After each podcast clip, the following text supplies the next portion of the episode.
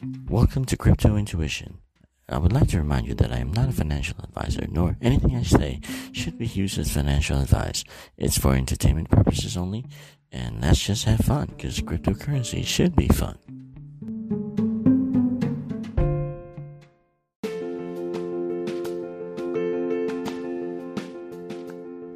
Today I'm going to talk about Dogecoin and why it's possibly going to go up and up it doesn't take a genius. It's practically really obvious. Why is it going to keep going up and up and up?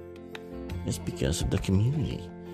The community is so strong in Dogecoin that even with the greatest drops, it just keeps hanging on in there.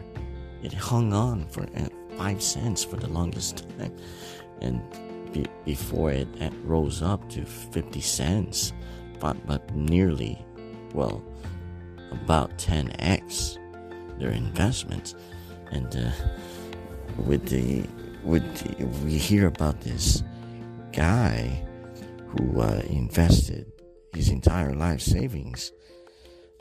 Well, I wouldn't recommend that either but he had so much faith in Dogecoin that he invested his entire savings and became a millionaire.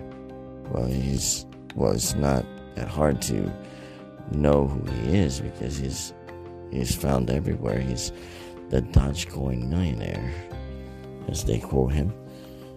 But the reason why, the main reason, is not because of Elon Musk. It's because of the community. It's a strong community. Dogecoin community is resilient.